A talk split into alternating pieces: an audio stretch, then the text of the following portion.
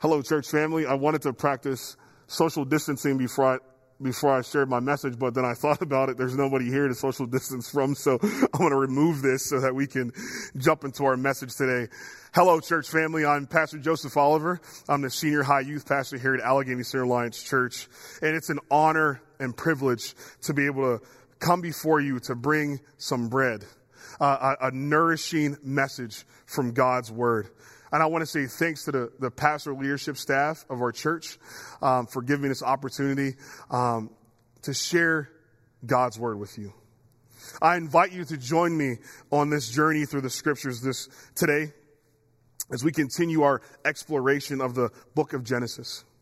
For the last nine chapters, hopefully, you have read through and listened to the messages that reveal the story of Abraham to this point. The journey of Abraham thus far reminds me of a modern-day soap opera or telenovela. I could give his life a title like Days of Our Lives, or The Once Young and Restless, or The Old and the Beautiful. If you're not sure of what these are, uh, youngsters, you can please ask your parents or grandparents about what these, these titles mean, because they're familiar soap operas. But nonetheless, through these last nine chapters, like in a soap opera, we have witnessed people moving from place to place. Deception has shown up. Despair has shown up. Doubt has appeared. Infidelity, children out of wedlock, death, and so much more. The difference between a soap opera and the Scriptures are this. In a soap opera, the characters are playing a role. They go back to their lives after they record the show. The other difference is with, with, with a soap opera is that there's a producer, a director, an editor that ultimately finalize and bring a final product. But with the Scriptures, these characters are living their story. And the producer, the director, and the editor is the greatest author of all time. Today we find ourselves in chapter twenty-one, where the author, God, fulfills the promise he shared with Abraham and Sarah a number of chapters ago. As God has been directing their lives, their stories being written in a way that reveals to people then and now the importance of faith and dependence on God. God shows us this in verse one of the chapter in twenty-one, and it says this: Now the Lord was gracious to Sarah, as he had said, and the Lord did for Sarah what he had promised. From this verse, I entitled today's message, The Promise Keeper. And this title goes along with this, that God's words are his promises. He is faithful to fulfill his promises. And as we continue in our journey through the Scriptures, we will see how God's promises are revealed, how his people respond, and also how we should respond. But before we go any further, would you join me in a word of prayer? Heavenly Father, I thank you.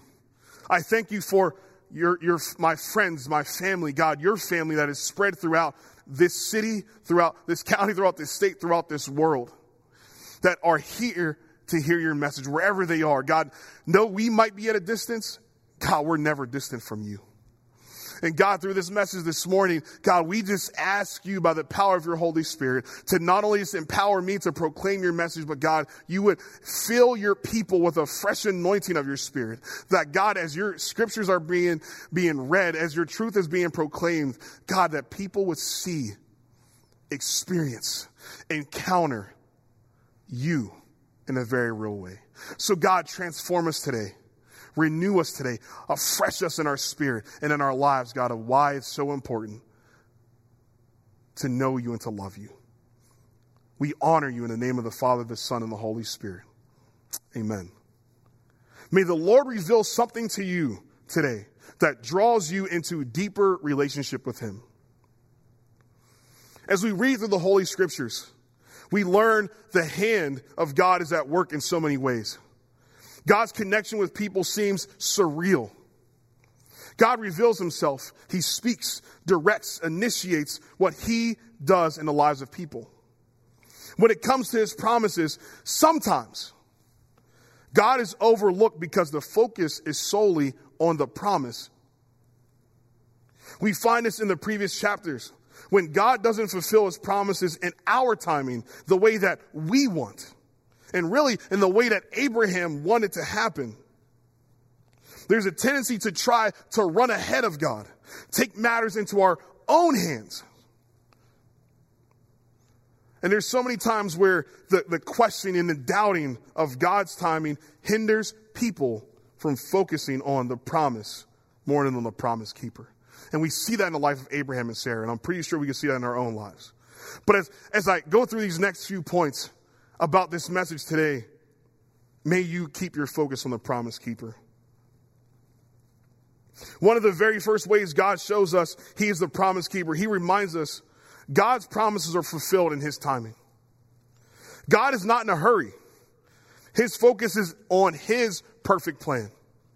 Verse two says, Sarah became pregnant and bore a son to Abraham in his old age, at the very time God had promised him. At any point in time in the life of Abraham and Sarah, God could have fulfilled his promise to them.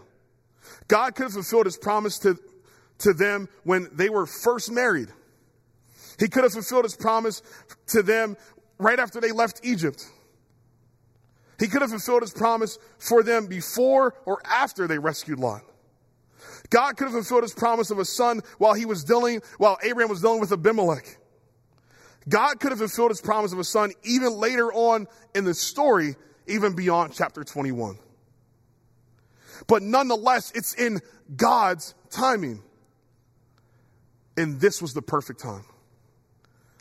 God's timing is perfect for him, while it doesn't always seem like it is perfect for his people or even for us.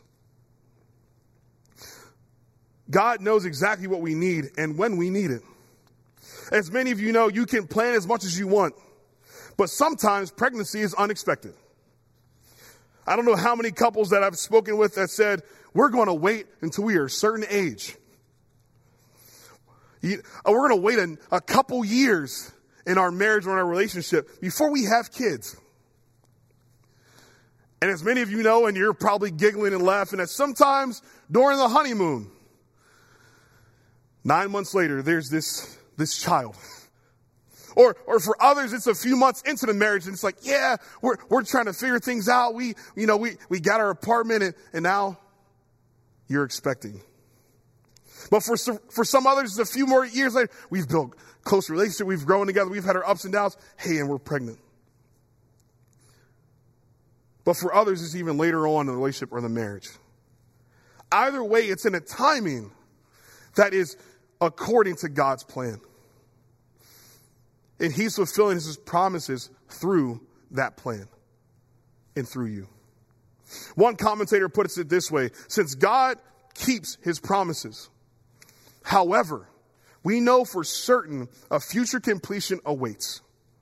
The fulfillment may not occur in our lifetime or even in this generation, but it will take place. God's promises are fulfilled in his timing. But there's one thing that God's promises require of us. They require something of the people. And Abraham's life reminds us that God's promises require obedience to what he, God, commands. Abraham gave, in, in verses three through four, it says, Abraham gave the name Isaac to the son Sarah bore him. When his son Isaac was eight days old, Abraham circumcised him, as God commanded. Abraham had lived through a roller coaster of a life thus far. He had been awaiting the day of his promised son to be born. It had been approximately twenty-five years since Abram and Sarah were in Egypt. For twenty-five years, Abraham and Sarah had their had heard they are going to have a son. At this moment, twenty-five years later, this promise came to fruition. And he was ready to be obedient to what God commanded. The rite and process of circumcision was not a pleasant one. It was a painful one, according to what God was commanding Abraham to do. And Abraham, as a father, alongside the son, witnessed the anguish the son was going through. Through his shedding of blood, Abraham was embracing a covenant relationship with God, not only for himself, yet also for his son. Abraham knew that the fulfilled promise of God for him to have a son was right before him, and he wanted to honor God. And one of the ways to honor God and the blessings that we have been given is to respond in obedience. Abraham's obedience to God was God honoring. When God fulfills promises in our lives, our first response should be one of obedience. Because in that obedience, it reaffirms our commitment to God. As the psalmist says in Psalm one nineteen, verse two, "Blessed are those who keep his statutes and seek him with all their heart." It is a reminder that there is blessing in our obedience. It makes it even better for us when we are obedient as God continues to fulfill his promises in our lives. Because God's promises require us to be obedient to what he commands. As we continue, point three is this, that the fulfillment of God's promises have momentary and long-term effects. In verse six through seven, it says this, Sarah said, God had brought me laughter. Everyone who hears about this will laugh with me. And she added, who would have said to Abraham that Sarah would nurse children? Yet I have borne him a son in his old age. Sarah realized in her old age, this is a funny situation. Abraham, one hundred years old. Sarah, ninety years old when Isaac's born. I don't know about you. This is crazy. And the time that, in the time that she was carrying Isaac in the womb, the excitement was building each moment of each day. Each passing day got them closer to the moment when their child would be born. And when he was born, the laughter filled the hearts and minds of Sarah and Abraham because this was truly extraordinary. I think we could laugh as well, and we should laugh. In our culture today, especially with modern technology, we see older women give birth to one or multiple children over a certain age, and we go, that surely is crazy. And we believe that it's crazy. Just like Sarah said in her in, in this passage, we think that it's unnatural, it's impossible, and sometimes just downright odd. The momentary and long-term effects of God's promises, uh, fulfilled promises, reveal God has the power to do the impossible. That's the God that we serve. That's the God that's in authority and, and provision over our life. He can do the impossible. And with our hindsight being the Bible, we have the privilege to look back at so many stories throughout Scripture where God fulfills promises through power in the midst of what seems impossible. We see this with, when David becomes king. He's anointed as king. How many times could David have been killed by Saul? But God was working to fulfill his promise. I think of Daniel in the lion's den. He had faith in God, said, God, you, as I walk into this, I can lose my life, but I gain you. But God, I know that you, you will protect me. And, and what does God do? He protects Daniel and his friends in the lion's den. But we also see an ultimate promise fulfilled in Jesus Christ. Those promises that were momentary had significant long-term effects. The fulfillment of God's promises remind us of his power in the moment as well as even in the long term.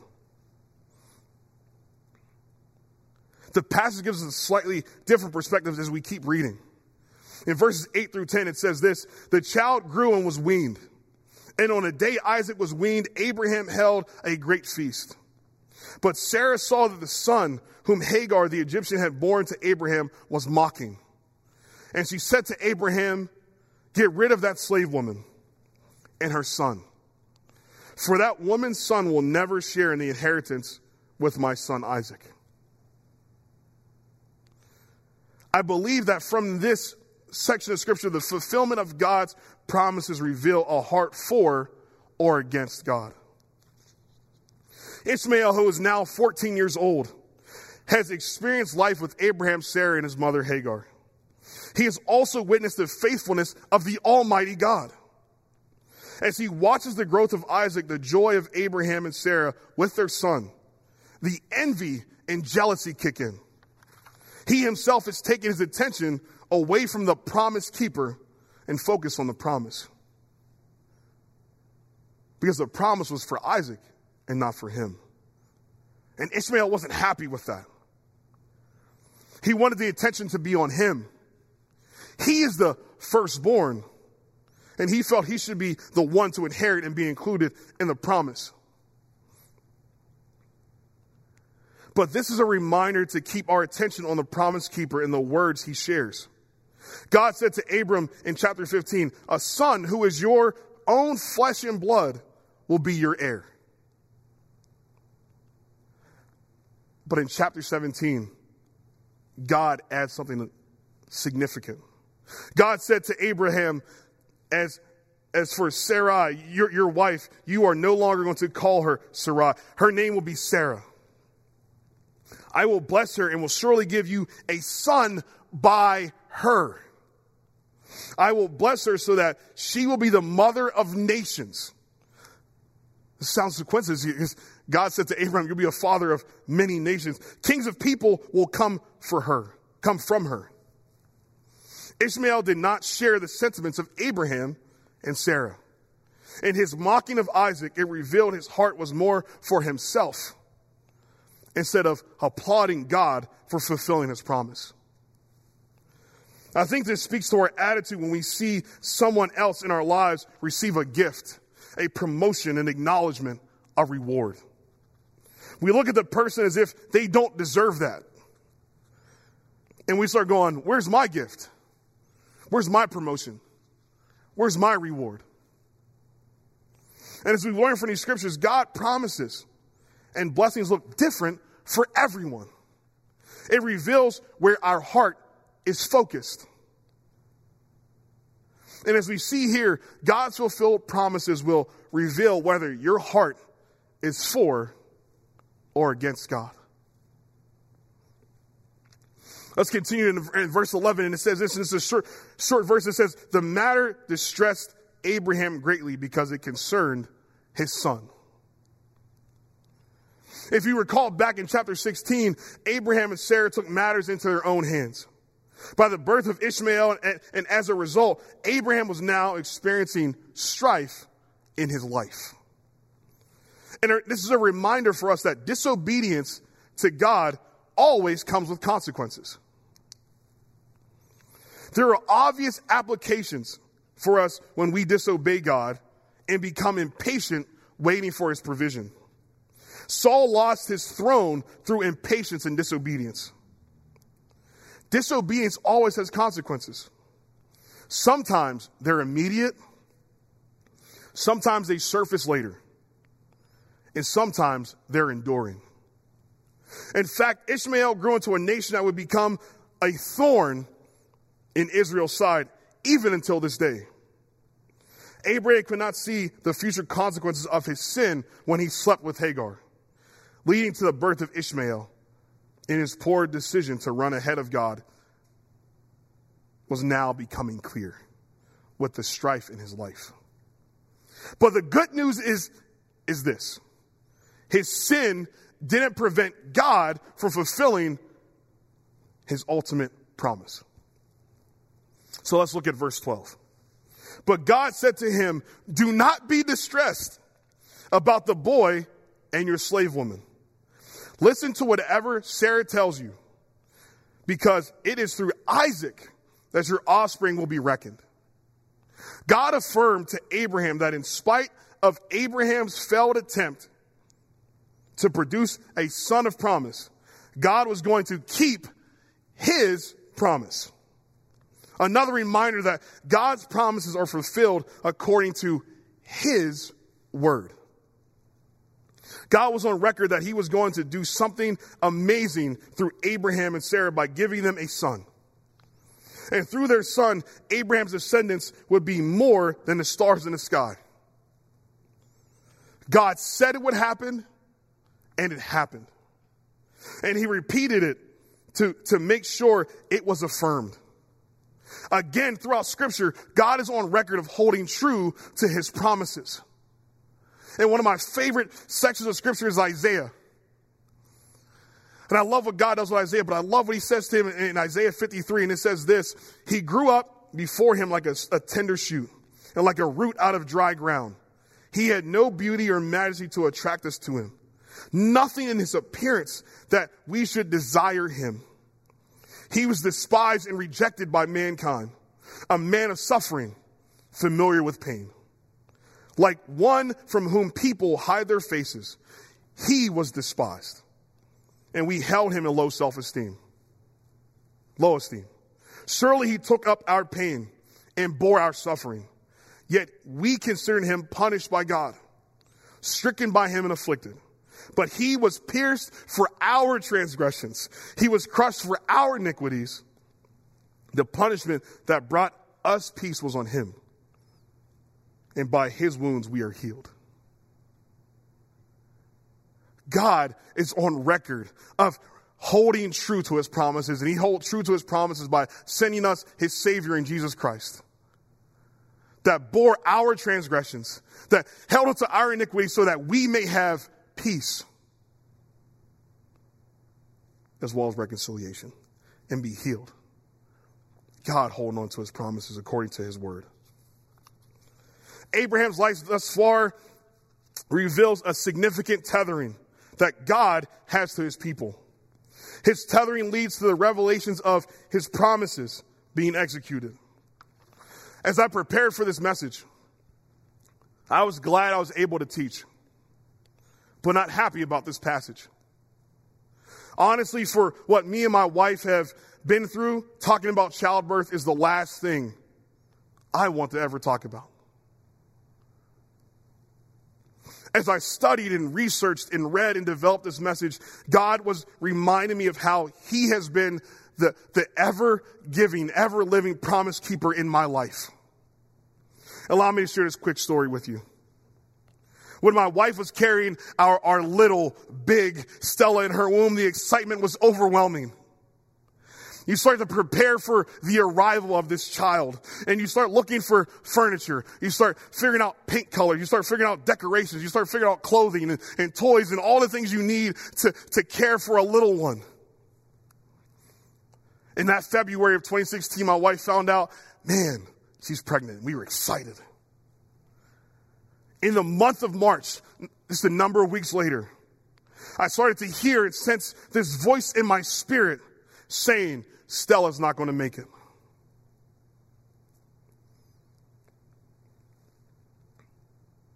For the next months, I prayed. I petitioned God for months, even every single day, even to the day that Stella passed away in our arms. I honored God. I worshiped God. I lived for him in that time as we, we sat in the hospital. We'd done all these different things, and, and I was heartbroken, saddened, filled with sorrow. But there's something that was different about this sorrow. This sorrow led me to joy. And the joy that I had in my spirit as well as in my life was the joy because of God. God has constantly reminded me of his faithfulness to fulfill his promises in me. He's done this every single year since Stella has gone.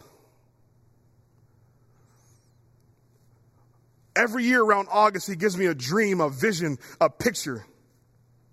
And what he gave me a few months after Stella passed away, he gave me a dream. And I could tell you it was like a movie.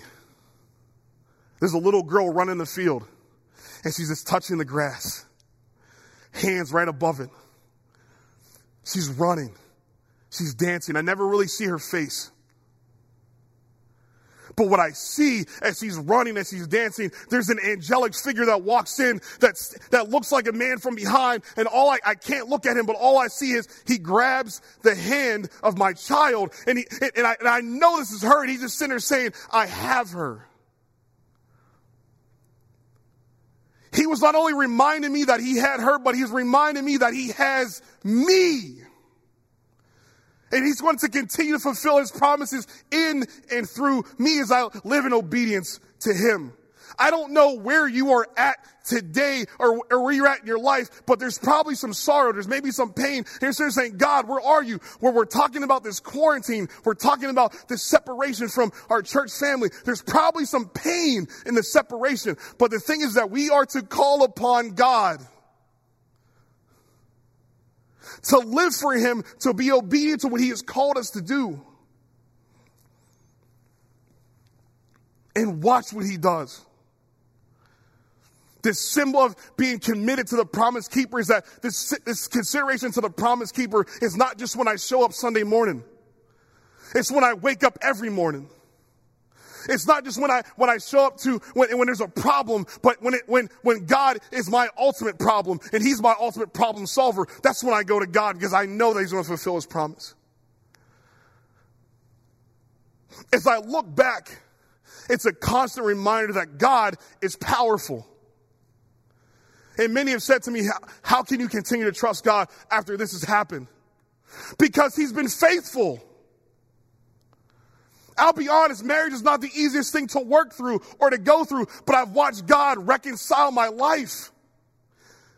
I've watched God do miracles in the lives of kids here in this church, families here in this church, families in my life, because they've been committed to the promises of God, as well as the promise keeper first and foremost.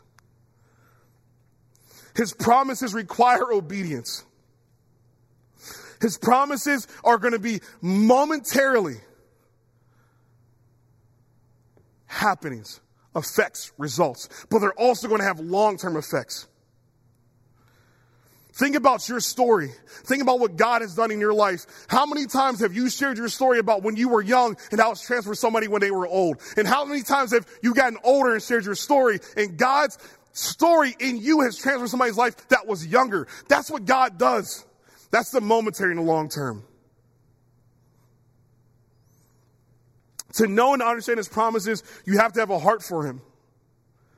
Right now, our, our nation, our culture, our world is divided, and we're at a bitter wit's end with racial racial division, hatred, politics, the whole nine. But God's sitting there saying, look, give me your heart and watch me transform your mind. As you, as I, as you give me your, your, your heart, I can transform your land. That's a call to all of us. We need to give God our heart. And as we give him our heart and our heart is focused on him, he starts to transform us. Because he's faithful to his word. God has surely affirmed his credibility to me. Has he, has shown, has he shown that he is credible to you? And if he has, this is a moment today, wherever you're at, wherever you are listening, to go, God, I recommit my life to you. God, the things that I may have said, the things that I may have shared, the things that I may have done, God, I lay them at your feet so that, God, you continue to transform me so that people see you in me instead of just seeing me. I don't want, I, I, I want to be a part of the promise that is being fulfilled, God. I don't want to be outside of your promises. Because each day I found security in God through all my sorrow, through all my pain. And it's not perfect. It's not a perfect picture. I still fall. I still fall short. I'm still broken, but God is healing me. And what happens each and every single day is I find security in his promises. He is faithful. He is honest and he is real because he is the promise keeper. Fix your eyes not on the promise, but on the promise keeper, and watch him fulfill his promises in your life. Would you join me in prayer? Heavenly Father, there's nothing more else that I can say except for God, thank you. Thank you for what you have done. God, thank you for what you continue to do and what you're going to do, not only just in my life, but God, in the lives of every individual that will hear your message, not only for this message, but the message of your word, the message of your people. God, draw them nearer to yourself, God. Let us be selfless, and God, in honoring you and worshiping you and giving thanks to you. Because God, this life on this side of heaven is more about you, God, than anything else. So God, may your people realize that as they wake up every single morning, as they put their head to bed and everything in between to go, God, you are my number one priority. And God, as you are the number one priority, my heart, my mind, my spirit recognizes what you are doing. not only in my life, but in the lives of your people. So God, I pray that by the power of your Spirit, you would move mightily in homes, in neighborhoods, in communities, God, because of your promises that still reign true, not only in the past, but God, in the present, as well as they will in the future. God, we give you the glory today, God. We give you the honor and we give you the praise that you deserve in everything we say and do. We pray this in Jesus' name. Amen.